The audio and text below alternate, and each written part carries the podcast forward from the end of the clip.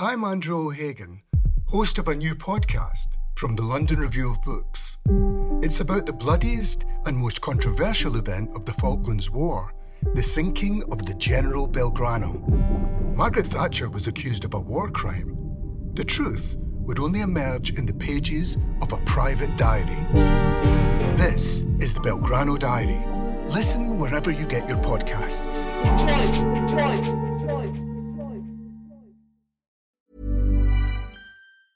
Quality sleep is essential. That's why the Sleep Number Smart Bed is designed for your ever evolving sleep needs. Need a bed that's firmer or softer on either side? Helps you sleep at a comfortable temperature? Sleep Number Smart Beds let you individualize your comfort so you sleep better together. JD Power ranks Sleep Number number 1 in customer satisfaction with mattresses purchased in-store. And now, save 50% on the Sleep Number limited edition Smart Bed for a limited time. For JD Power 2023 award information, visit jdpower.com/awards. Only at a Sleep Number store or sleepnumber.com.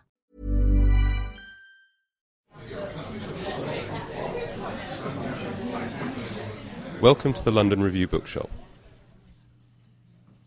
Good evening, ladies and gentlemen, and welcome to the London Review Bookshop to celebrate the publication of Ian Nairn, Words in Place, published by Five Leaves Press, in which Gillian Darley and David McKie chart the life of the architectural critic and topographer Ian Nairn, who I quote, taught a generation to look and another to write. Gillian Darley is the author of several books, including Villages of Vision and Vesuvius, and is a regular contributor to the LRB. David McKie is a British journalist and historian who's written, amongst other things, Great British Bus Journeys and McKie's Gazetteer, A Local History of Britain. We're also delighted to welcome his chair for the evening, Owen Hatherley, author of A New Kind of Bleak, Journeys Through Urban Britain, and contributor to Words in Place. The discussion will last approximately 40 to 45 minutes, after which there'll be an opportunity for questions, so please do keep, a, keep an eye on what you'd like to ask at the end. I'll be around with the microphone. And now, before I hand over, please join me in a warm welcome for Gillian, David, and Owen. Thank you very much.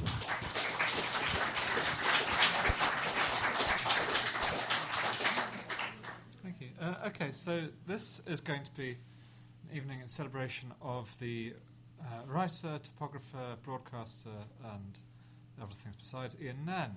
Um, because largely because of the publication of this book, but there's also uh, a book which is basically Britain's Changing Towns by Ian Nairn with some kind of introductions um, by me and less photographs. So, this will mark, I think, the first time Nairn has been in print since, um, with the exception of a weird American edition of Nan's Nairn's Londoner Forward by Roger Ebert, the first time Nairn's been in print since about 1990 which, given that the entirety of Simon Jenkins' architectural books are in print, is an injustice which I think needs to be redressed. Um, so we will, you know, the, the, the, and this kind of points to some of the, what's strange about this. I mean, it's great to see so many people here because this is a writer who has not been in print for nearly 25 years, who seemed to have completely kind of disappeared off the map. Um, and the reasons for this we might kind of allude to in amongst this, but mostly we're just going to kind of um, you know, talk about him and why he's interesting, and we will at some point read various particularly choice bits. But um, you know, this I think should have a sort of valedictory tone. You know, in that finally, you know, there's a book on him. He's in print. Finally, this stuff is actually out there.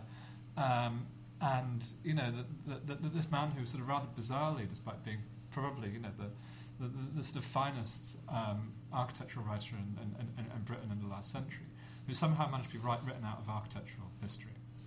Um, and so, not much further ado, I should hand it over to, to David and Julian, who will, I think, will sort of go through the sort of various sorts of phases of, of, of uh, work. You know, sort of first as kind of topographer, and also as, then, then as kind of architectural critic, and eventually as broadcaster, and we'll kind of pick up little bits from that. So.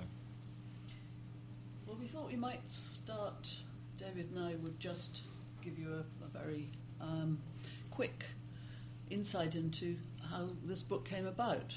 Um, and really, I hadn't written anything on uh, Ian Nairn until uh, a couple of years ago, but David got there first. Um, and I think I'm going to ask you to start that. Yeah, well, uh, basically, I, I've been a Nairn fan for quite a long time, and I wrote, I used to write a column in The Guardian and I wrote a column in The Guardian about Ian Nairn. And a bit later, I wrote a column about Ian Nairn, having forgotten that I'd written the first column about Ian Nairn. Um, but both of them got quite a nice reaction. People wrote in and said, that's Ian Nairn mentioned. Um, so that's really how it started. And then I did this book, uh, The Gazetteer, for which I went to Bedford and walked round Bedford and thought, what would Ian Nairn think of Bedford? And the answer would be not much. I mean, in a way, the, the middle of Bedford is like an exhibition of everything that Ian Nairn would have disparaged. Uh, the number of absolutely pointless notices pointing in all directions and saying car park and keep left and no entry is a great sort of bullying culture. And you go down to the river, and the river in Bedford's lovely, but the rest of Bedford, well. Anyway, I mean, we'll come in a, in a moment to Bedford because I think he found Frimley, to which he later moved, was even worse. He was born in Bedford, but I think perhaps we should just very quickly um, point to a rather strange thing that I discovered on looking at his death certificate, which is a document, a, a truly hideous document. Um, he was 52 when he died. I mean, he could be writing now. He'd be 83. There's no reason on earth that he couldn't be writing now. However, um, he hadn't written for about four years before he died. His death certificate says that he was born in Newcastle, which is where he wanted to be born, as opposed to where he was born. So that's a nice, that has the willfulness mm. of, of Ian Nairn. And everything that, that we discover about him really is that, you know, he's not somebody you can pin down. He's never consistent. He's always quarrelling with himself, not quarrelling, disputing things, changing his mind, and so on. So that's just one thread in it all. Yes, a television producer to my uh, made this point, and I said he seems to change his mind from day to day, and he said, no, no, no, no, from minute to minute. he said sometimes by the time he'd done a piece for television, he would say. I, I don't really agree with what I've just said. so, I mean, he was he was somebody, and he was he he, he wasn't as hard and fast about his views. There's a, an example in Nairn's London where he basically says, I don't think much of Dulwich Art Gallery, but don't take it from me. Go away and read John Summerson. He thinks it's a wonderful building. That's one of the things I like about him. He says, These are my views, but don't feel that you've got to believe them. I'm just one voice. So, how did Nairn sort of start into this field in which he meteorically flourished and catastrophically fell, I think you could say. It's a strange little story, um, and I was going to read just a couple of paragraphs about one of the more entertaining episodes. He was actually, um, well, he, he lived in Frimley, which is on the wrong side of the tracks from Camberley.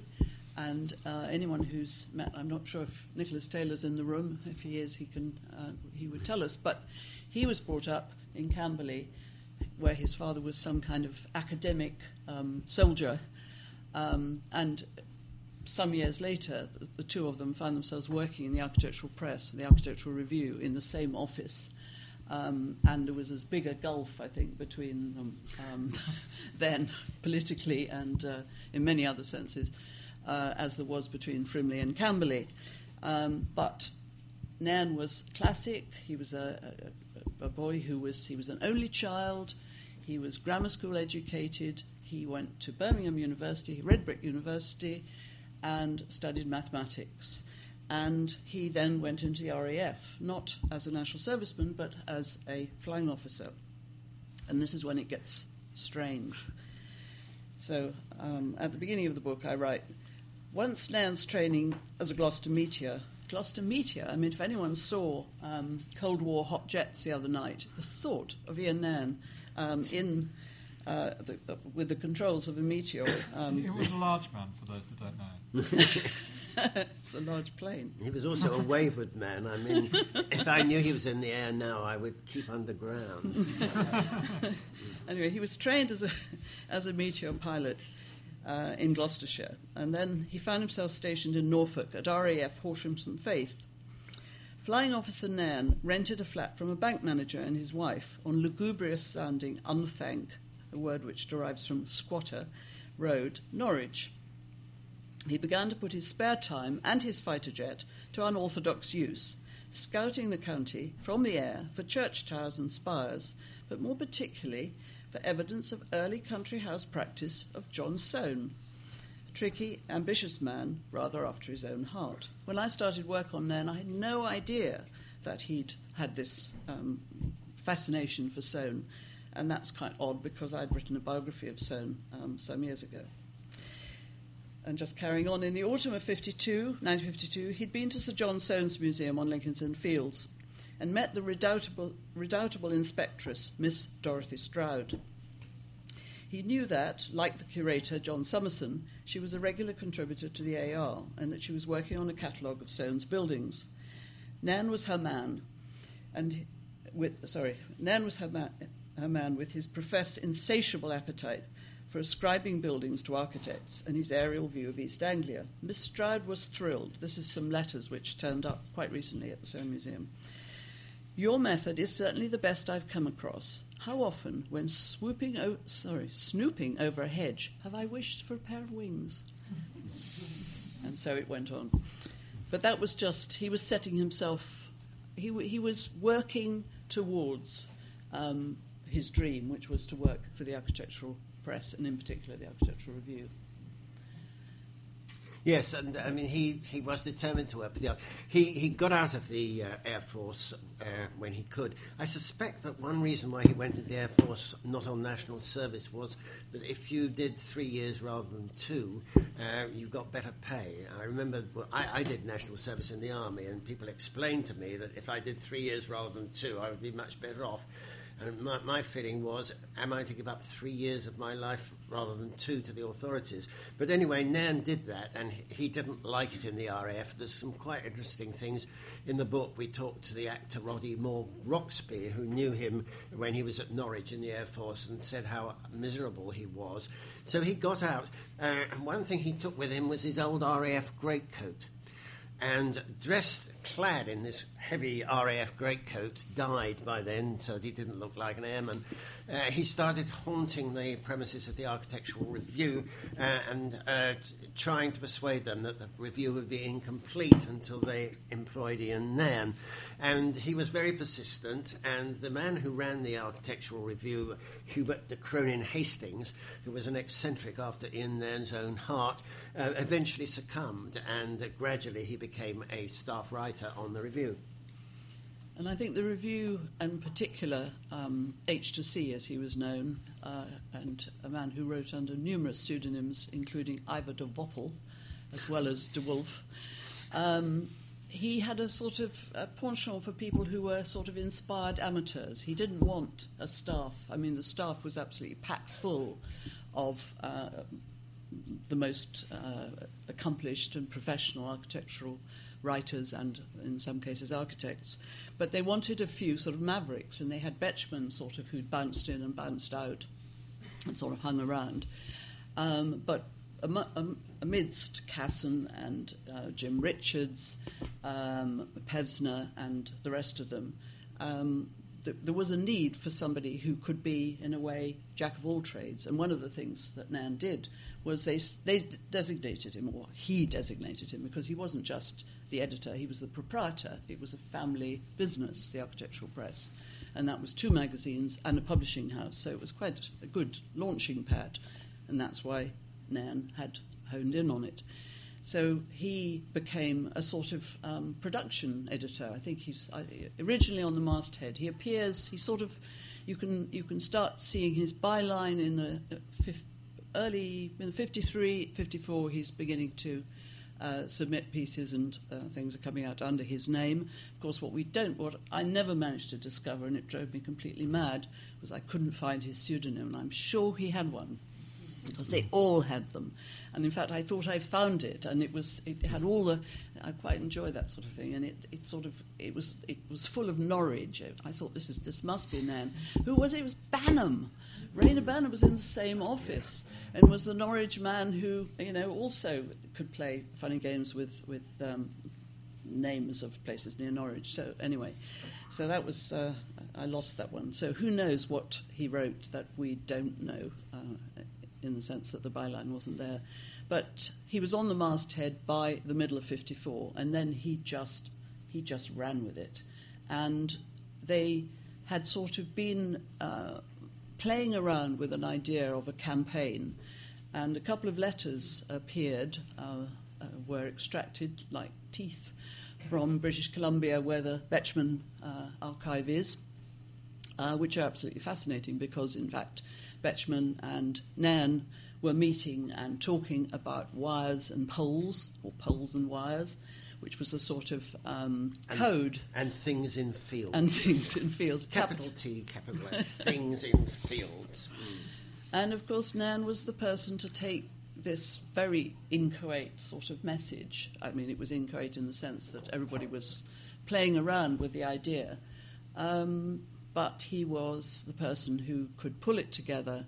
And in 50, at the end of 55, December 55, Architectural Review, special issue, Outrage, absolutely extraordinary piece of uh, the one book I can't show you because the publisher still has it is Outrage, um, but the graphics were absolutely extraordinary, and that was Gordon Cullen.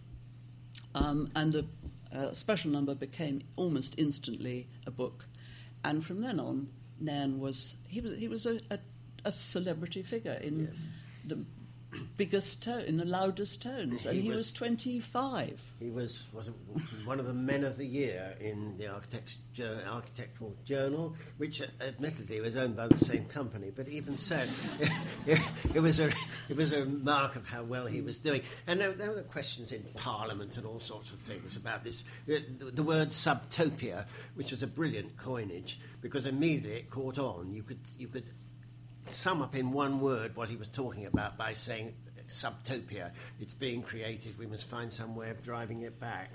And uh, even ministers had to get up and defend subtopia against this aggressive young person. Duke of Edinburgh used the word subtopia in uh, June 1956, I think it was, or possibly a little earlier. Um, and and so it went, and, and there was a, a, sort of it was, it was unstoppable, and the mainstream press had taken it up. He was doing small pieces for the Observer by 1956. And by December 56, he was on television with something called Special Inquiry. I don't know if any of you came to the Barbican, um, but it was shown um, there. It was um, uh, one of these sort of magazine programs with some wonderful sort of um, vox pop interviews of uh, people with clippers in the front of their houses, uh, wondering what was happening to the country in general, and uh, just sort of um, uh, trying to stem the, the, the flood of, of, of horror. Um, but the uh, sort of basic, the, the kind of key person, uh, the talking head in that program was Ian Nairn. So he had really within 12 months gone from being a, a journalist in the professional press to being a figure um, of national renown. And it was only a question of time before it became an international renown. It, it's, um, it's interesting to note that his anger about subtopia and what's being done to the environment coincides almost exactly with the angry young men. Um, I think John Osborne's look back in anger and subtopia uh, outrage are more or less uh, within a few months of each other. Uh, but there's one distinction here, which is the point about John Osborne's angry young man was that he said there are no great causes left, whereas the whole point about Ian Nairn said there, there are great causes left, and here is one. And if we don't engage with this great cause, then we're asking for even more trouble than we've got. And then came the call from the USA, and I'm just going to read a tiny little note here. This is a book that probably doubt very many of you have seen The Exploding Metropolis by the editors of Fortune magazine. So, this is a Time Life magazine, which was um, very interestingly actually uh, mounting an attack on sort of unfettered development of cities. So, um, it was. Um, uh, a publication and the, artic- the original articles and this publication were um, provoked quite a storm at Time Life because this was not um, the received view uh, in in head office. But Ian Nairn was asked, together with Gordon Cullen, to go and do a little sort of analysis of um, the cityscape in the States along the lines of what they'd uh, already done in the AR uh, in, in Britain. And there's a little introduction which goes Human scale, something all designers of downtown projects praise in theory and most obliterate in the projects, is the quality the city most desperately le- needs. Few men have so perceptive an eye for the details that make this scale as Gordon Cullen and Ian Nairn of the British Architectural Review. Together they produced two critiques on the English landscape and townscape, Outrage and Counterattack. Counterattack was the, was the following year, uh, 1956 that have provoked so much attention and second thoughts from architects, planners, and citizens that a counterattack bureau has been set up to handle the flood of inquiries. Well, the counterattack bureau was actually Nairn's desk, be that as it may. The editors asked Mr. Nairn and Mr. Cullen to look at the townscape of our own cities, to sketch not the horrors known so well, but the strengths so easily overlooked. Mr. Cullen, who likes to draw cities the way people actually see them, from eye level, has done the drawings. Mr. Nairn, who did the walking, has written the captions. And anyone who's interested can have a look at this afterwards. But the point was that Cullen never went because he, was, um, he never flew and there wasn't time. So, in fact, Ian Nairn took the photographs and Cullen drew um, these images from Nairn's photographs. Um, and this was the beginning of a, a relationship with, uh, between Ian Nairn and the USA, which uh, I think you could say was a sort of real roller coaster because it went from the, the excitement. I mean, in 1957, he's you know the toast of you know the, the glitterati of the architectural world in New York. He stays with Jane Jacobs um, twice, in fact, but on this occasion for the first time. So he's he, he's sort of in the midst of it all, and then he goes back uh, in 1959 and uh, by this time, he's wheeled himself a rather amazing uh, Rockefeller Foundation uh, grant, and he completely subverts it. Uh, if you compare what they asked him to do with what he did, there's no relation whatsoever. He was quite sly, mm. and he did a 10, 10 week road trip. Um, he, uh, he bought himself um, a Lincoln, I think it was. No, Plymouth. Plymouth. A Plymouth, sorry. Mm. and uh, he really, you know, he liked cars just a little bit less than planes. And he drove, but it was a, a, disastrous, sad trip, it would seem, from everything that, that emerges from it. But later on, he went back to the States, and he, he, in the end, he wrote a piece in the Sunday Times, I think in the 70s, saying, It's all right now, I've been again, and I went to the right places this time, and How I, I see the point to of love it. the US, it was Yes. called. Yeah. But he did find, I mean, he was despairing of how, you know, the, the untrammeled mess of, uh, you know, out of, out of town USA and the way in which it joined up. You know, one settlement joined to the next, and, and the thing is, uh, in his definition, was completely inchoate. And he thought he'd better give it a different word from subtopia, the British one, so he called it gloop, which I think probably would never catch on, but that's what he called it. Well, we want to probably come back to Britain now because we've got um, two further uh, episodes in his career.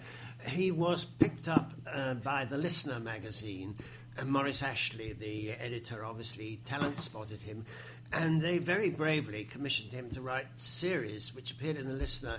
very good series they are too. One about British cities, and the other about reconstruction of cities across Europe. And that produces some of the fiercest and most vivid, and but also by his normal standards, more rigorous writing.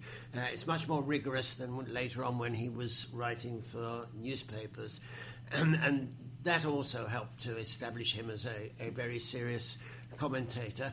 But then he was also picked up by Pevsner.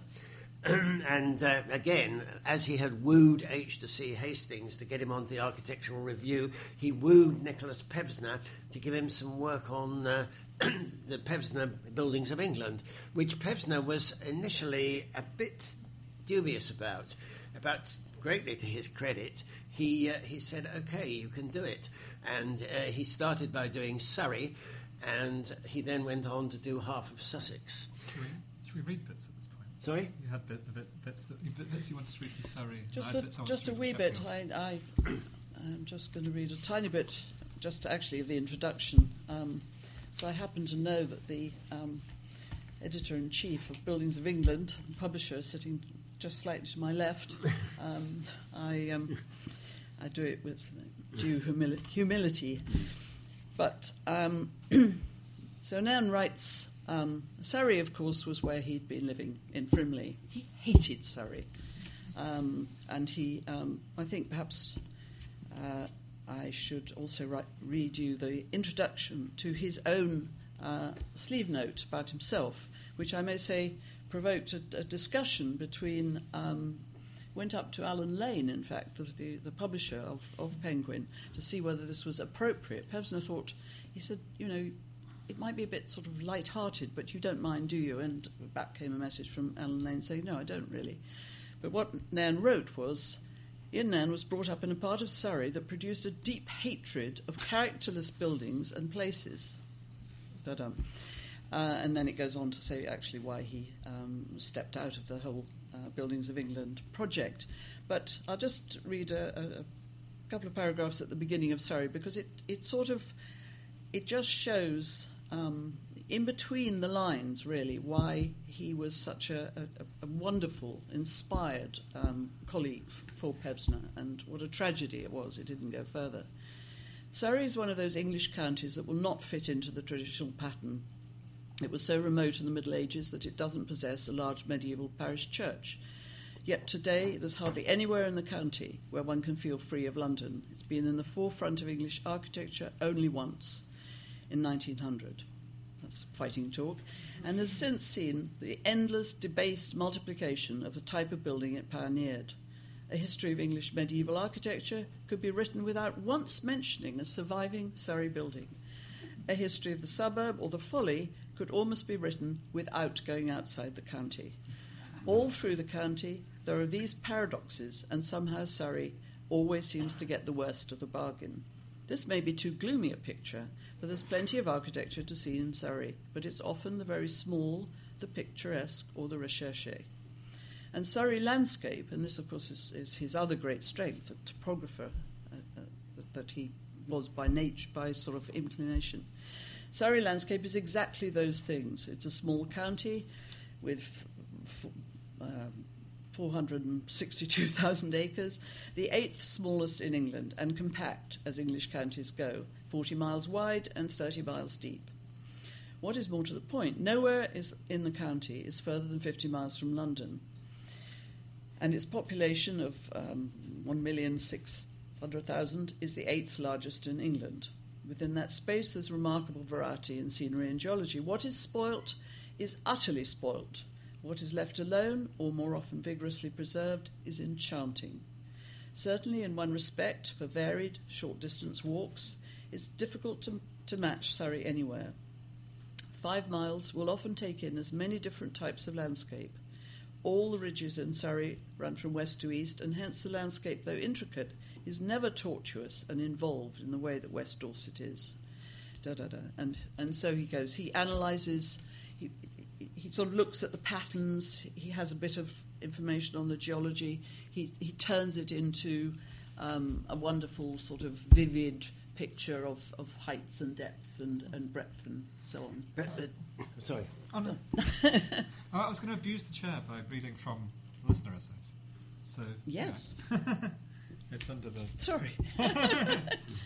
this is an original version of it. It goes for silly money on eBay, which is one reason. So you have to get that one. You have to get that one. Rather than pay 200 quid, it's worth paying a tenner.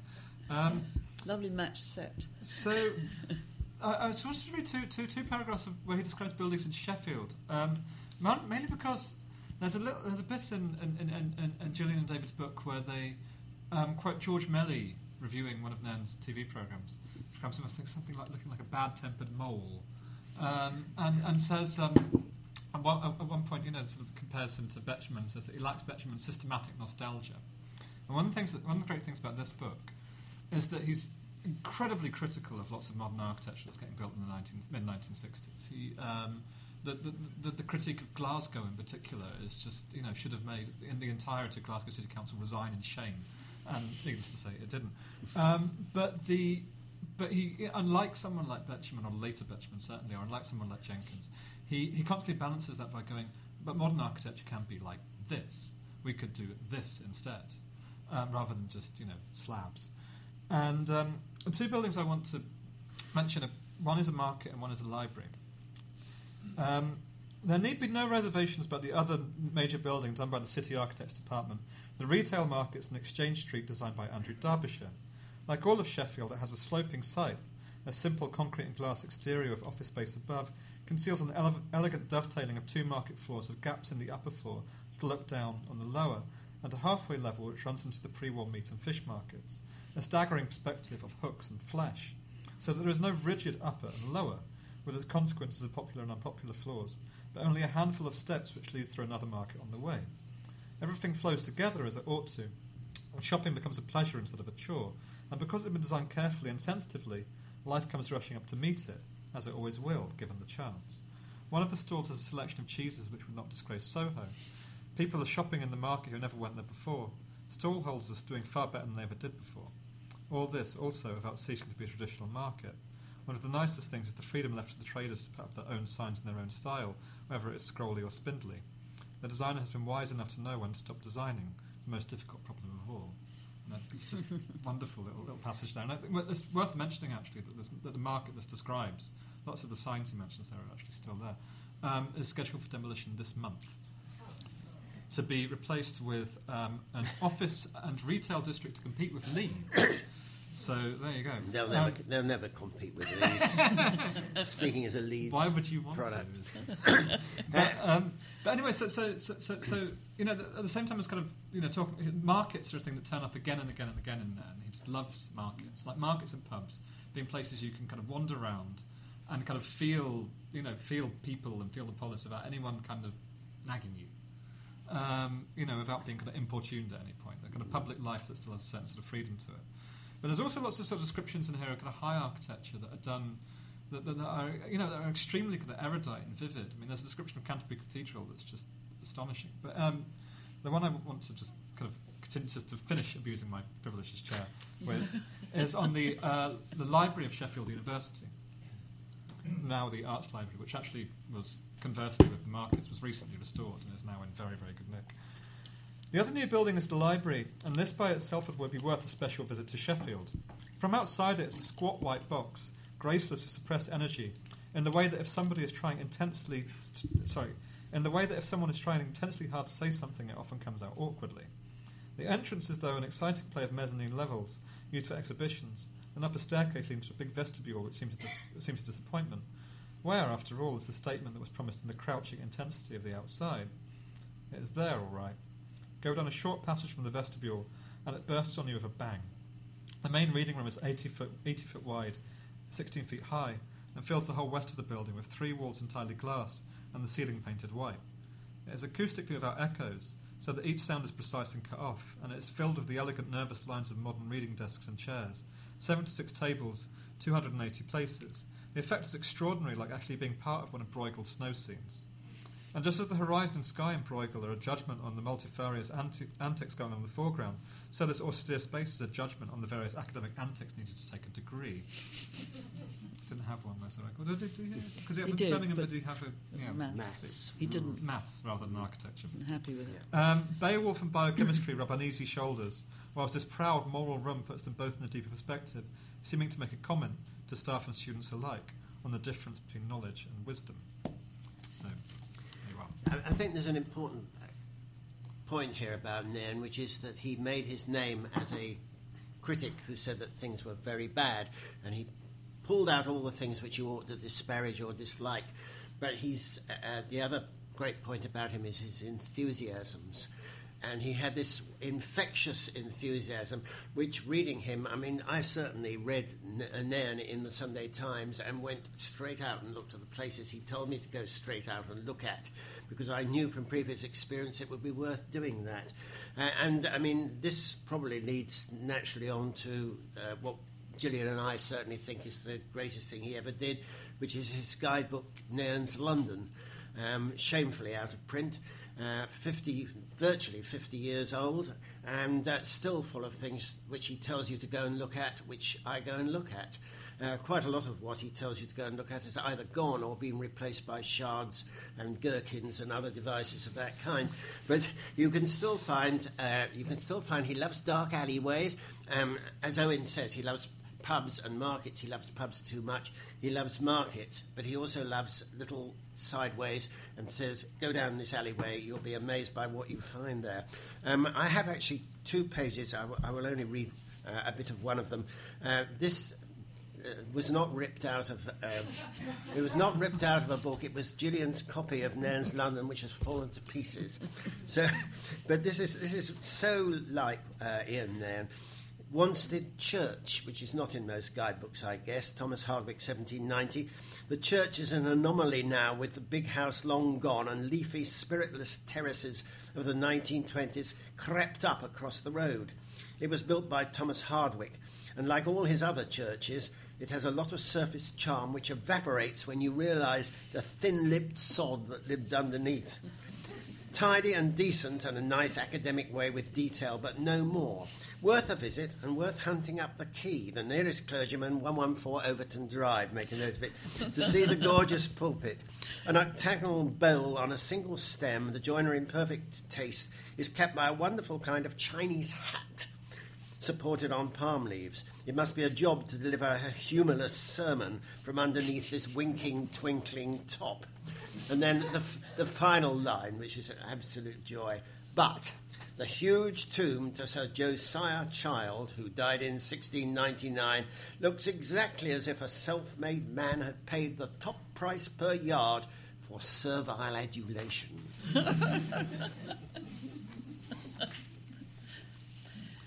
And we should just give a, a, a mention to the book that's um, it was its one of its to be one of its companions, and in fact was in fact the only other Nairn's guide, which was Paris. Uh, we were promised at the back of Paris. It says the next of Nairn's guides to appear will be in London's countryside. After that, the industrial north and Roman Florence. Wouldn't it have been wonderful if we'd had them? But we haven't. And I will just read. He went to see he, he, he rather puzzled um, his publisher, who was Tony Godwin, um, who rated the Parisian guide almost higher than the London one, but in fact, almost a third of it is um, outside Paris altogether. So it was a rather kind of curious reading of what Paris was. But he goes to see Hennebique's house, which is in the area that he calls South and Versailles. Francois Hennebique was one of the inventors and developers of reinforced concrete. This big villa and studio, which he built for himself in 1904, is built in reinforced concrete too and filled with mad devices that are witty and wholly unneurotic. The windows are boxed out just as they come to be useful. The water tower turns into a circular minaret, its bulgy balcony equipped with gargoyles which point upwards. It must have been a splendid house to live in, Art Nouveau freedom without Art Nouveau license, and it's splendidly kept as a telephone headquarters with rose gardens on the roof. If you find Guimard, who is of course the king of Art Nouveau, Guimard's decoration too much to take, have a look at this instead. And so it goes. Mm. And then the Well- films. Well, um, there w- we'll, we'll pass fairly quickly over the newspaper. I mean, he worked for the Observer, and like quite a lot of people who work for the Observer and were good, he was poached by the famous Harold Evans, who simply went through a list of Observer writers and said that he was trying to perk up the Sunday Times, and he grabbed Ian Nairn, and Ian Nairn was installed. And I think it, to my mind, wrongly, was used too much to write travel pieces. He was actually in the travel department. And gradually, when he's at the Sunday Times, his uh, writing becomes uh, one thing about it, he becomes rather matey. And in fact, sometimes he addresses the readers as mateys, which is a bit off, off-putting, especially for women readers, whom you feel that he has not really thought about very much. Um, but the, the best of it is still, and particularly in enthusiasms, is still very infectious and very persuasive. But gradually, over the years, I'm afraid, um, I mean, we've, we've mentioned pubs. Uh, one tries not to talk about Ian Nairn in terms of pubs, but you can't avoid it really. Somebody pointed out that in Nairn's London there are 27 recommended pubs. Uh, two, two or three of which have gone. But he spent too much time in the pub, too much time drinking. He was depressive, and gradually it filtered through into what he was writing. And eventually, the Sunday Times very reluctantly uh, dispensed with his services, as indeed um, his services ceased to be required by television. But before that happened, he made a lot of uh, really uh, very impressive films of a kind which are not really being made now because uh, he is so much the unpresenter compared to the presenters now, where you watch the program and you remember the presenter but not anything that they visited. Um, this is a, an attempt to evoke him. He comes ambling down a grim alleyway, a picture of awkwardness, in a suit which doesn't quite fit and a drab looking tie, his hair adrift, his hands in his pockets, his expression located, located somewhere on the slope down from melancholy to lugubrious. He rarely smiles, and if he does, the smile is brief and conditional. When he starts to speak, he sounds almost apologetic. Very few in the history of the trade can ever have looked less like a TV personality, yet that is what he became, and one whose programs are still remembered and sometimes even revived many decades later. He may have lacked all the conventional presentational skills, but this was a man with something original and important to say, and he said it, however differently, with a compelling conviction. Um, if spontaneous, he, w- he would not have a script. They had to have a script girl standing there writing down what he was saying. Otherwise, there was no record of what he'd said. The producer didn't know. Nairn himself didn't know what he'd said quite often. The, uh, the uh,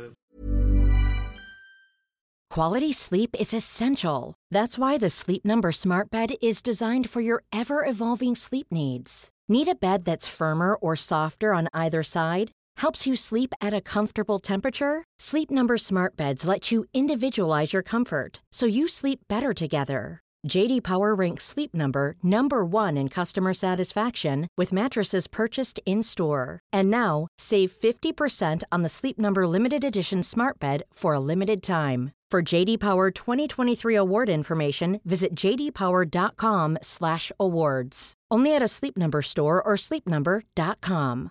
One size fits all seemed like a good idea for clothes Nice dress. Uh, it's a it's a t-shirt. until you tried it on. Same goes for your healthcare.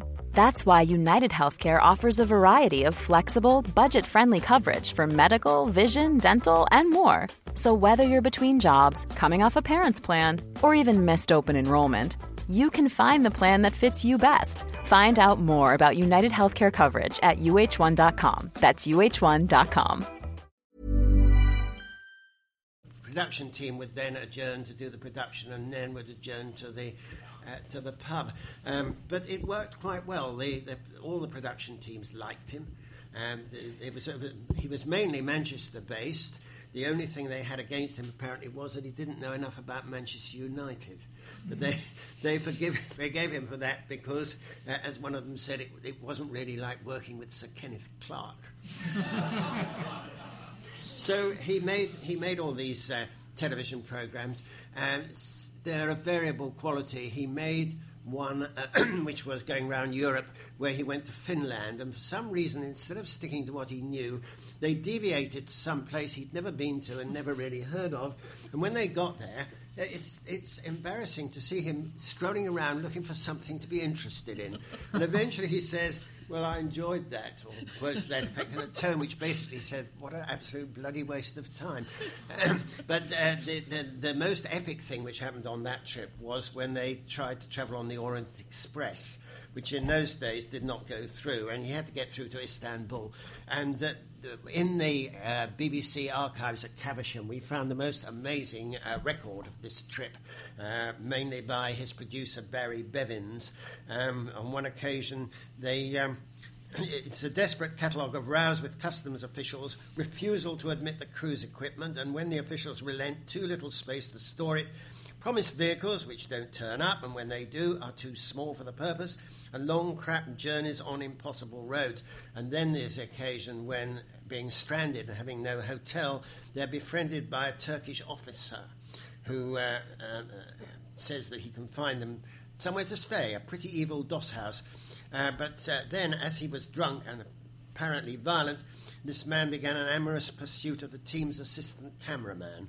Gender unspecified, to a point where they had to use all their equipment to barricade the door to keep him out. Now, this uh, this would have made a terrific television program. they, they, did actually record the scene. He's he's in Munich and he goes to this beer festival, which is full of people capering about and waving their hands in front of the festival. This offends Nairn, not least because beer to him is an almost religious subject. And he is very, very, um, he, he, gets very angry. And he shoulders his way through the crowd, sort of cursing and telling them what he thinks of them. Uh, it's, it's very vivid television. And of course, there's about 9,000 versions of it on, uh, on the internet in various forms, so you can still get at that. Uh, and the other one, which is a really moving occasion, is when he goes to a church in Bolton, which is in the process of being demolished. And he gets up in the pulpit, which is a, a gimmicky thing for him to do. But basically, he denounces it and says he's, he's ashamed to be a member of the same race as the people who could perpetrate this kind of vandalism. And uh, Quite often he will spit a word rather than pronouncing it.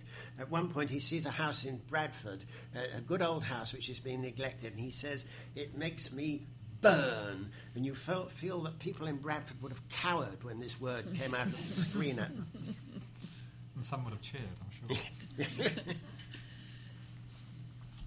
So, the, I mean, the television career ends with the Follies series, yes, he, doesn't it? Yes, he ends with the series about Follies. He was, I mean, along with Markets and uh, Pubs. Along with Markets, uh, he loves Follies, and he quite often writes about Follies in the Sunday Times. Quite often, he will take the same subject on television, which he's already taken in the Sunday Times. He does this series, Football Towns, which starts with him saying, I know nothing about football, I've only once been to a match. But then he talks about the towns he finds, and particularly their northern towns, which people in the south disparage. He gets very angry quite often at the way the north is traduced by the south. Uh, at one point, he does a series called uh, something like My Ideal Towns, one of which is Scunthorpe. This is probably the only time that Scunthorpe has ever been singled out in these terms. Another one's Barnsley. Um, but this is part of his part of his thing is that he appreciates what other people disparage and often mindlessly disparage, and that's that's very important in his output.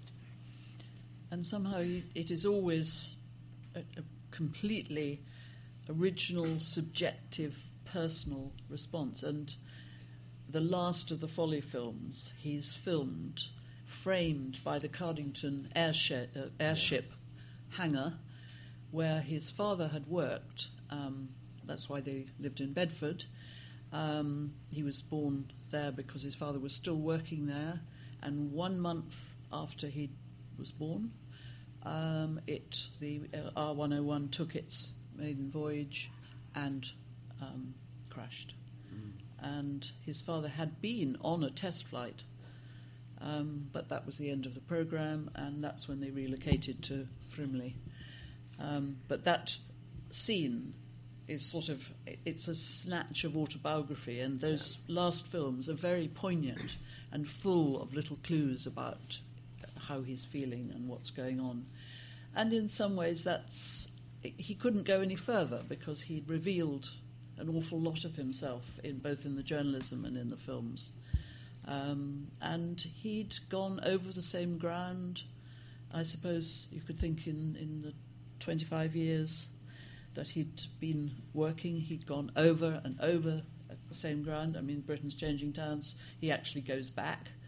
Um, you know, he makes a point of going back, but he couldn't go on going back. So you, you, can sort of see how the the end was sort of written. Yes, actually, at the end of his Sunday Times period, when he was, his days were numbered, he does go back to places he's written about before, almost as if he doesn't have the confidence to do new places. He goes back to a place called Llanthony, I hope I pronounced that correctly, uh, which is in. Um, it's not far from Hay-on-Wye, basically. And he's been there as a youth, and he recalls going there on his bicycle one Easter and uh, cycling up to the top of the hill. And he says, I reached the top, and then I turned back and I looked down and thought, did I really do that? And this is the last piece he writes for the Sunday Times, and it's almost as if he's saying, you know, I did achieve quite a lot, and I got to the top of the hill, and here he is down at the bottom again. And did he really do that? He did, but he couldn't do it anymore. And there's a, a television uh, filmmaker called Barry Gavin, who said that uh, right at the end of Ian Nairn's life, just a few months before he died, Nairn had rung him up and said he was interested in doing another piece. And uh, Gavin was very doubtful because everybody knew how much Ian Nairn was drinking. And uh, Barry says uh, that he he gave him some sort of emollient line, and he then went out off on holiday. And he was sitting in London airport. He opened the paper and saw that Nairn had died. And that's the end of the story, and it's a very sad end. And as Gillian says, he would have been 85. And some people of 85 are still writing. And uh, 83. Sorry? 83. 83, even better, yes. but of course, 83 um, now is what about 68 used to be. But I mean, I, I'm sure if they'd been able to, if, if there'd ever been a chance of dealing with his drinking, uh, that, that would have kept him going. But of course, you couldn't do that unless you could deal with his depression. He often writes about his drinking. He doesn't write about his depression, but it's clearly there. Um, I think. Mm. Okay. I, I think we've we've gone rather over our forty-five minutes. I'm sorry. Uh, questions, contributions, anything? Perhaps we should ask. Sorry, ju- just Judith actually worked for for Ian at the Sunday Times. Um, do you want to quarrel with anything we've said, or make any observations? No? Not really, other than I don't think it was. Not really, other than I don't think it was a, sh- a shame that uh, the Sunday Times asked him, to write travel, because a lot of people were hooked on going to places. Yes. Not because they were interested in architecture.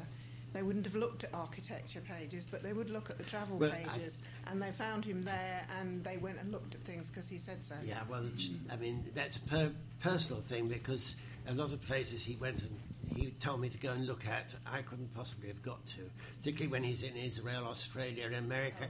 I mean, basically, it would be lovely if he only wrote, if, if he wrote about places and you could go to them like you could when he was writing about somewhere near Dorking.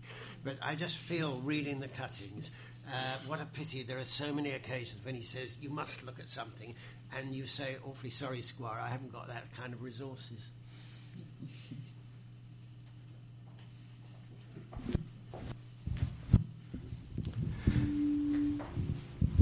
Um, I was very glad that uh, Gillian referred to um, Nairn's Paris, of which I have a copy. Snap.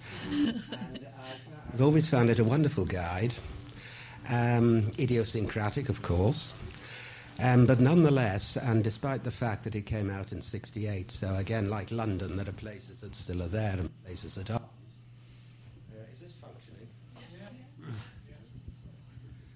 Right.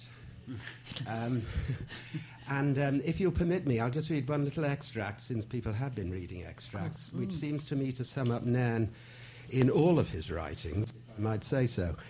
And it's in the, it's around the Marais, it's called, and it's called Object, at the corner of the Rue des Archives and the Rue des. An enigmatic oval thing. I- who begins? An enigmatic oval thing opposite the impressive rustication of the 19th century part of the Archives Nationales. It is on a splay corner, humanizing the city, making bearable the worrying fact that seven million people are living in such a very small space. Parisians themselves do this every day in a hundred gestures. It's comforting to see the architectural equivalent. Someone up there is on your side after all. But what on earth does it do? 20 feet high, no windows, no proper door, a nice way with entablature, and a relief of an epicene youth showing his backside. Suggestions welcome. well, I went to see this. I uh, there are lots of churches, but I wanted to see this object. And my suggestion is that the youth is, in fact, a woman. but I leave it to everyone else to sort that. Just another point about, and we've talked about markets and pubs and so on. Another thing he loves is public parks, particularly in Paris. There's some Yes. rapturous descriptions in that Paris book of parks, and particularly one uh, where he's sitting there just observing all the children and all the nursemaids and so on. It's just a beautiful piece of writing. That's in the Marais as well, I think. Yeah.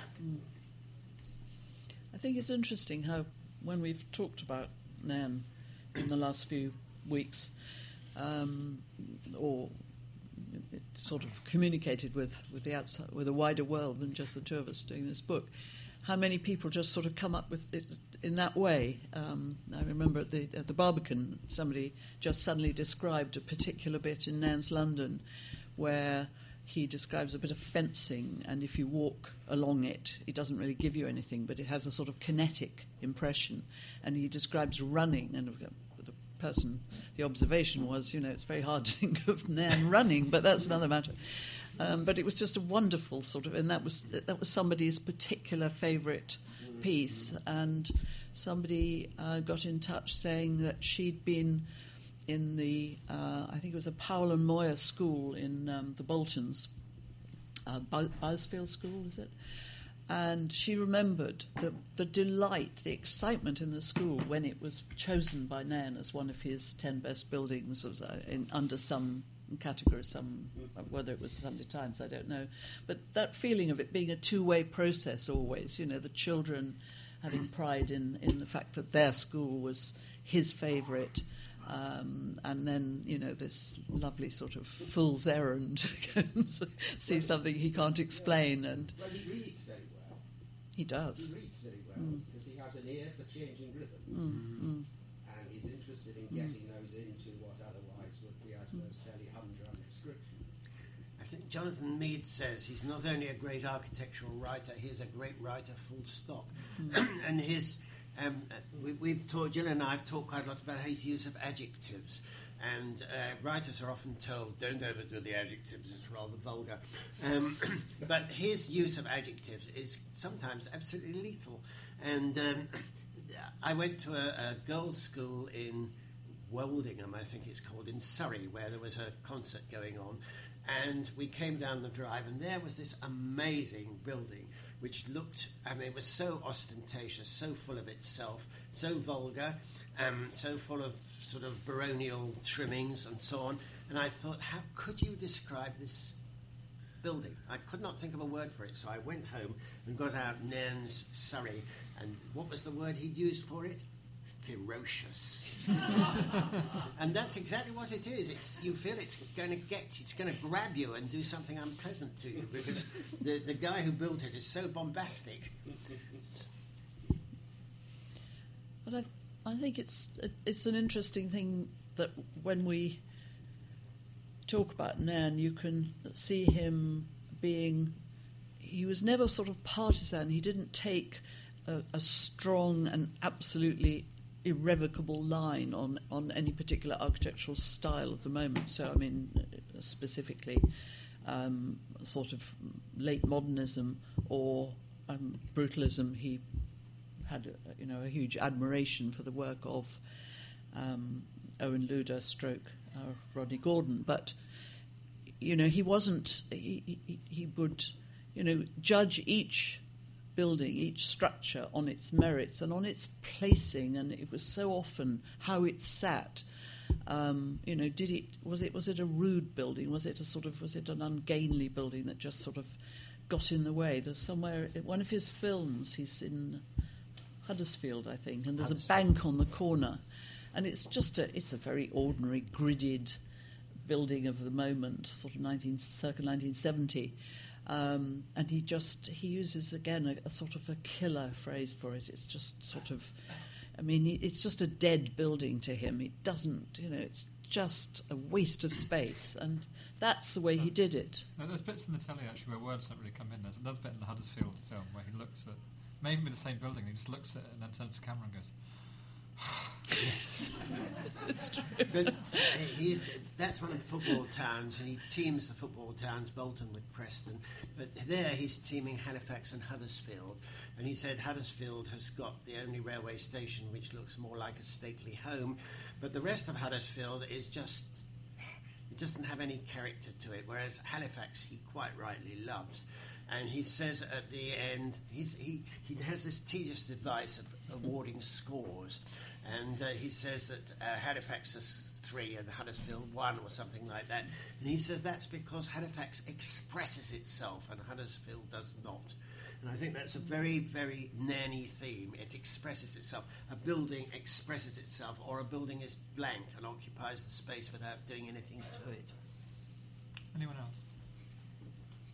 Thanks. Been very heartened to see uh, Jonathan Meades' material beginning to appear on DVD. Am I right in saying that um, Ian Nairn's television material is not actually available at all at the moment? Yeah, there's a complete there's a complete lack of anything basically. Nairn's London is not in print. None of the other books is in print, and the DVDs, which we managed to get hold of by means I will not necessarily describe, but we did get hold of them, and we saw virtually all the films he made. There's one series we couldn't get, but I mean, it is so obvious that there ought to be a, D, a Nairn DVD with. How, how much? How much is there altogether? I mean, is it is it quite a few series, isn't there? Mm. Four, five series? I think there's. like that? I We, think there's we- a list in the back. There's a list in the back. right? That's very tantalising, uh. isn't it? there, there, there- there are a, a few on YouTube. There were none on YouTube until about a year ago, and then someone mm. put up like Leeds Yeah. to Carlisle. Yes. Yeah. Leeds Yeah. to Carlisle, Orient Express. I've I I've seen those. more. Yeah, Yes. yeah. Um, but that's about. It just it just leaves you wanting more. That's the problem. Yeah. Well, it is possible. I mean, we're told that the BBC Four programme, which was finished in April, um, is going to be transmitted in February. That was always the idea, and now I think it's been confirmed. Oh, And? Oh, good. yes, and I think that the idea after that is, I mean, no, sorry, not their idea, our idea. Wouldn't it be wonderful if after that they decided to be a bit commercially savvy and put Nairn together on a couple of DVDs? I mean, there might be one or two. I think the Finnish one could perhaps be um, I think that's taken out. And there's a truly depressing and awful one um, where he's on the canals, and because of uh, something about the slowness of the transport, I think that makes it even worse. And it's the same thing, you know. There's, they've set off on this sort of purposeful journey, but there isn't really a purpose, and he's kind of continually looking for things. And there's this moment where he looks through trees, and there's a really dire sort of four slab blocks, sort of uh, adrift on on a for some reason quite close to the canal, and he's sort of, you know, you see him just gearing him, oh, look, or not quite in those terms, but I mean, because there's nothing else to talk about. So I think there has to be an element of, of, of editing of those Yeah, there's, programs. one, there's but one in Blackpool as well that is just. He looks suicidal. It's hard not to be suicidal after watching it, and it's just it's Mm. unbelievably bleak. It's like Beckett or something. Probably the, the, the most, uh, in many ways, the worst of the lot is a film he made for the Central Office of Information. But which this is bad in a good way, I think. it, well, it's bad, uh, possibly in a good way. But uh, he, it, basically, he's required to talk to people, including his doctor, I think. And he, the people who are, who are talking to him are embarrassed. And he appears to be even more embarrassed than they are embarrassed. And by the time I finished watching it, I felt as embarrassed as all of them put together. Um, it just wasn't him. And when the, Finland film is called Finding Finns, but he doesn't find Finns, he finds Finland. But and he says how nice the people are. But uh, I mean, they, they could just be extras basically. They flip by on their bicycles. But he never actually talks to anyone. He hardly ever talks to anyone any of his programs. And not that they were the worse for that, but it is a sign of how he operated. I, sh- I sh- also to mention that John Mapplebeck, who was his main producer, um, talking about how Nairn didn't like scripts and so on, and I was talking about Betjeman, and he said, "Oh, the difference between them was that they were both spontaneous, but Betjeman's was planned spontaneity." That's one, someone back there.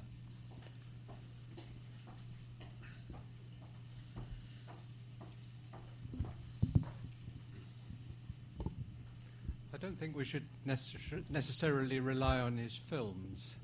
Um, I think there's a duty almost on our generation to pass on the enthusiasms. And I know that I've passed on to my son and daughter those bits about that little alley between Broad Street Station and Liverpool Street Station, and that the sight upwards from Hungerford Bridge to Charing Cross Station. And little bits like that. We have a duty, I think, an obligation to pass those enthusiasms on. Yeah, and uh, that is very much what Nairn thought. I mean, I, I was struck reading Nairn um, by the parallel with uh, Mr. Hector in the History Boys, who, who, whose basic message is pass it on. He keeps saying, pass it on. And Nairn wants us to pass it on. He wants us to see what makes him enthusiastic, not necessarily agree with it, but get other people to respond to it too. And if the dear BBC would help by putting out the films, or the dear publishers would help by putting out the books, that would be a big contribution. Can we just do a shameless little bit of self-promotion and say that Surrey and Sussex are both still in print? Oh, I'm sorry. but, uh, you have updated them, though, haven't you? Uh, They are. No, we haven't No? either. Oh, not at all. We will be. Sussex is Nairn wrote the heart, which hasn't been revised. Oh, right. So now there's a, there's a new volume on the Pevsner half of Sussex.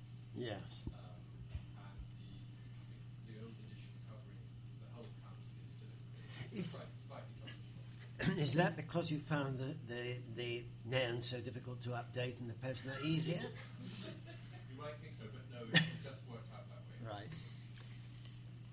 The question was about. Um, sorry, the, the response was, was about the two halves of Sussex, um, one half having been revised very recently, uh, and the other one, his half, West Sussex, not yet. We ought to just say one, bring somebody else into this story, though, who got left out, and um, we never found a picture. I mean, probably could have done, uh, and that is of Judy Nairn, his second wife, who was, of course, um, a formidable editor at the Buildings of England and um, at uh, more widely at uh, Allen Lane Penguin. Um, and um, I did sit for um, about 45 minutes with this terrible um, Central Office of Information film, freezing frames in order to catch the silhouette of the Nairns, um, Judy and Ian, shopping in their local Pimlico market. And it is in the book. And it cost me a headache and much frustration, but it is there. You, you see them scuttling behind a. Um, an empty trolley in the little market. I can't remember what it's called, the market just off Victoria Street, still there. So, but she was, I think, a huge. I think she gave him probably um, more than we. I mean, you, you can kind of uh, sense the confidence that she gave him at a time when he was very, very low. His first marriage went wrong in the late 50s, and she was as his editor at the Buildings of England, um, sort of began to bring him round. And a lot of this travel that they did, uh, a lot of Nairn's Paris is, is written as we Mm. did this, we did that. And they were, I think, um, a very uh, happy That's the- companionate pair. That, that, that, she, mentioned somewhere at the start of Nairn's London, isn't it? That she would be in the book if only she were made of stucco or something like that. But he's very affectionate, and at one Yeah. point he says, She may have a demure expression, but she likes her pints of beer. Uh, also, she said that um, when she was asked uh, about marrying Ian, then she apparently said that it was the only way she could get his copy delivered on time. I'm sure that's apocryphal, isn't it? Anyone else?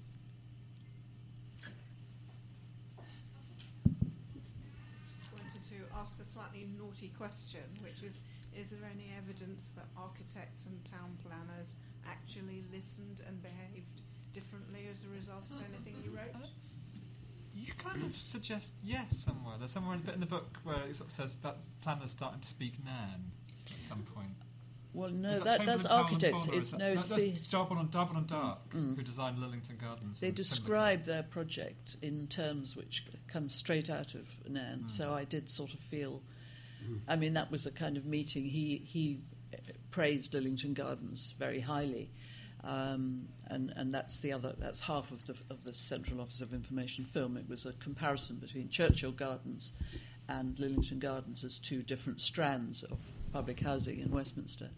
Um, I think I, I Generally, no. I think I think not. I think he was thought to be such because he had no possibly partly because he never had any academic status.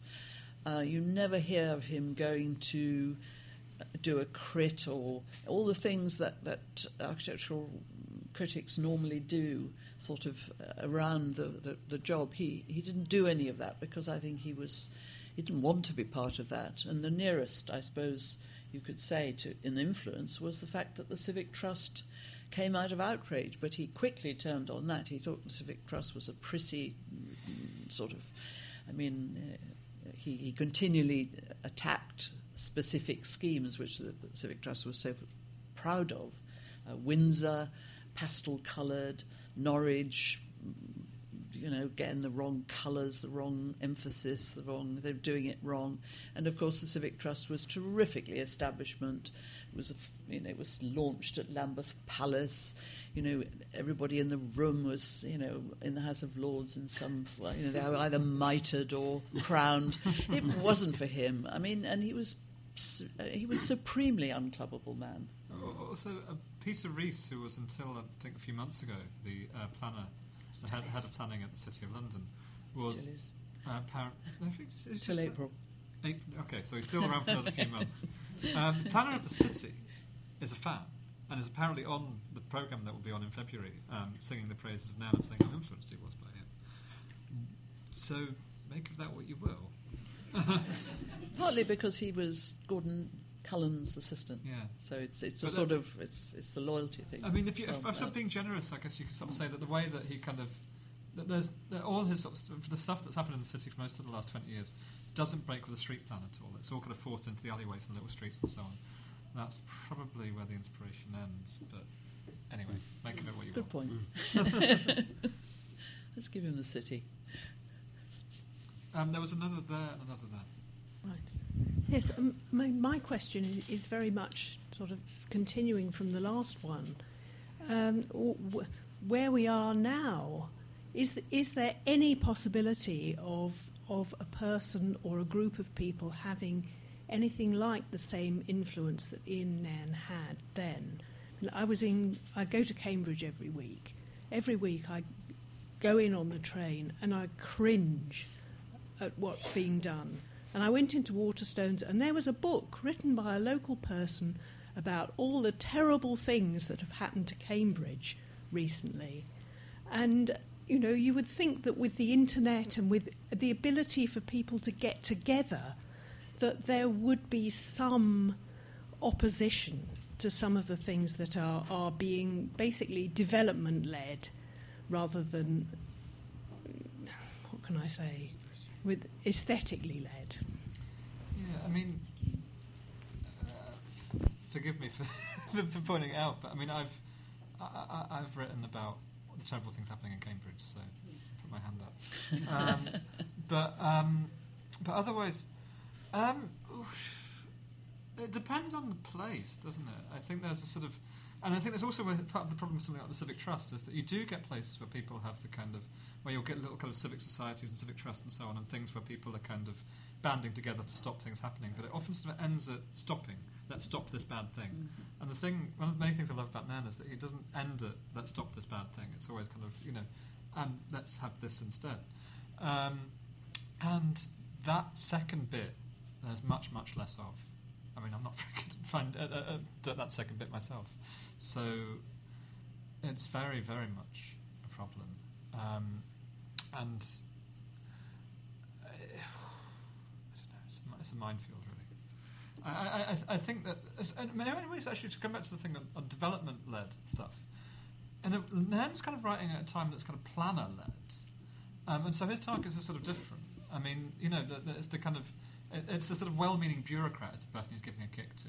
And he Mm. says at some point, and you, you, you both quote it about, you know, that all these kind of zoning laws brought in to stop people who, people in the 19th century called Ebenezer and Jabez. And now Ebenezer and Jabez are long gone. Well, they've been, they've been right back in power for the last 30 years. And I think that, you know, it's, it's different enemies now in many respects. The well-meaning planner is non-existent. So it's much more kind of powerful and moneyed interests that are much more difficult to dislodge. I mean, he must have also had in his sights, um, alongside the planning officers, the members of the committees, and those, it seems to me, you know, they're always, you know, the area where that that's where the, the message should be lodged. So they should be, you know, we should all be. I mean, you know, we should be on those. Um, you know, in those rooms, listening to planning decisions, um, uh, taking a part in all that decision making. Instead of which, um, you know, you you end up um, sort of listening in on a podcast to the deliberations at Camden Town Hall, and this is a true story, not absolutely up to date, where the podcast actually picks up the chairman of the planning committee saying to the person sitting on her right, "This is so boring. I'm going to get home?" that goes out on a podcast as they discuss, discuss some relatively important um, proposal uh, within um, a, you know, London borough which ought to know better. So it is that that's the quality that has always been missed, and that's and that's because you know somebody like the blessed Colin Ward, his message didn't what and the whole sort of environmental education um, movement that uh, he drove never, um, you know, it, it, never got enough traction, and so you have this, uh, you know, we are a, a, we're a visually illiterate country still. We're not perhaps quite as bad as, I mean, I can remember worse times, I think, but perhaps not. I, I, went, I went to a meeting in Devizes, Wiltshire, where they were going to discuss whether there should be an out of town uh, do it yourself place or whatever it was. And they hadn't got any of those. And the local paper for weeks before saying this is one of the great crunch moments in the history of Devizes. Do we allow out of town development on the fringes, destroy our wonderful town centre? So I turned up at this meeting and they spent about 35 minutes discussing a proposal for somebody to extend their house, which would hurt, hurt the light of the people next door. When we got to the out of town shopping centre, I'm sorry, it was all done in about five minutes. Uh, they'd clearly taken the decision before the debate started. and uh, I was talking to someone on the way out. we agreed that the, um, the main altercation which took place while this was being debated was between two councillors as to who should have the last biscuit on the plate. and I mean, this great decision which had been, t- and it, it was as if nobody saw that there was any significance in it at all. And that was quite a decent council, a lot better than many. Perhaps we should hand it That's just one. to one right at the back. Oh. Okay, well, Yes, just briefly, um, if this is an evening of RIPs, I think that, that we should remember the Commission for Architecture and the Built Environment, which for 10 years did a job of speaking truth unto power, of challenging developers, of supporting and inspiring planners, and encouraging consumers um, to understand what good urban design looks like, as well as um, as protecting public spaces and promoting parks, especially in deprived areas. It lost its funding in 2012 and nothing has replaced it. Good point. And there was just one person right at the back. Right at the back. Um, I just want to say that I'm the producer who made the BBC documentary, and so I can confirm it is going out in February.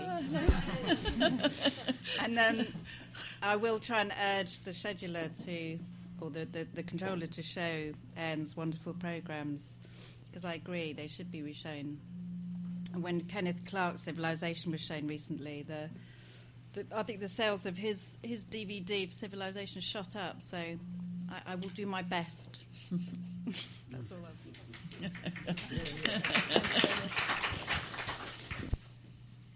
Yeah, okay. Um, now, any, anyone else, or should we? Am I, are we are we completely going beyond time? Okay. If there's anybody else. Okay. Any other question- points, questions, anything? I mean, I think that point about CABE being wound up is, mm. I mean, you know, it's, it's important not to just sort of let it drop because, No, sure, you know, there is a sense that you know all the sort of support organisation, you know, the Civic Trust has gone. I, I don't quite know what replaced it, but you know, it's not there. You can't get it. It's papers. It doesn't really have any sort Meanwhile, of the big memory. battalions get bigger and bigger, Yeah. and more sort of globally motivated, Mm. and the the chances of protest now are presumably rather less than they were at one stage. E- except for the internet. Yes. But, I mean, you do. There's, to, be, to be fair, it does happen. I mean, uh, you know, in Southwark, there's been you know quite a lot of kind of campaigning and anger Mm. about what's happening in Elephant and Castle. Funnily enough, because actually Nairn has gives it quite a kick in modern buildings in London. Um, but um, you know, the, the, the, exactly the sort of thing that wasn't there in Elephant and Castle when that got built, actually in the 50s, is there now, and quite a lot of people there are very, very angry about what, what, what what's happening there. And it's just, you know, if they could even get into the planning meeting, they're, they're, they're ignored half the time. But they did manage to get a hold of the minutes. No, it wasn't the minutes. It was a part of the planning of, of, the application revealing the developers that were basically demolishing social housing estates, um, and you know that the amount of money that they were actually, you know, paying for this peanuts that were being, that were being offered in there, and they basically got this kind of redacted document that had loads of um, bits of text kind of blacked out by just going Control C, Control V, and then putting it in a document, and suddenly it all appears with the figures. Um, so you know, there's people out there, and they're and they're smart. It's just that you know that, that there are very, very, very large interests ranged against them. And I think it's much easier to do when it's. I mean, I was thinking also of, of, of the campaigns in various parts of the north against the Pathfinder scheme, and uh, the, you know the, the wholesale demolition of, of perfectly sound housing. And uh, there's some fantastic um, organisations uh, existing to, to fight against that. And you know, it, it, apart from the sort of the easy thing of just you know ticking the box and being part of a huge um, campaign online, there are actually people using uh, the internet to, with great uh, efficiency and, and to, to very good ends. So, and and in a way, the information is is getting um, out there by that those means. And I would just perhaps as a, as a sort of a circular uh, point when they were yet again going to English Heritage for the um, listing uh, to request for the third time the listing of the Preston bus station. I actually I transcribed what Nairn said about the Preston bus station. It's one of the best bits of film. He's uh, he's filmed on one of those endless, endless um, balconies, like a pea, just a tiny head, fulminating. This is a magnificent building. I mean, it was almost new. So um, I just wrote, uh, I sent a letter saying what he'd said. I hope it helped. It's listed. Okay, well, well, well, well and end with that because that's you know it's a victory. They happen. Um, they do happen. So um, thanks all of you for coming. Thanks a lot. And thanks.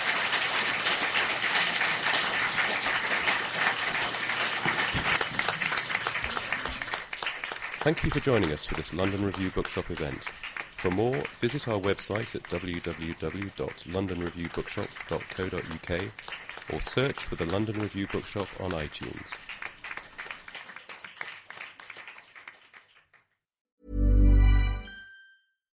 When you make decisions for your company, you look for the no brainers. And if you have a lot of mailing to do, stamps.com is the ultimate no brainer. It streamlines your processes to make your business more efficient, which makes you less busy. Mail checks, invoices, legal documents, and everything you need to keep your business running with stamps.com.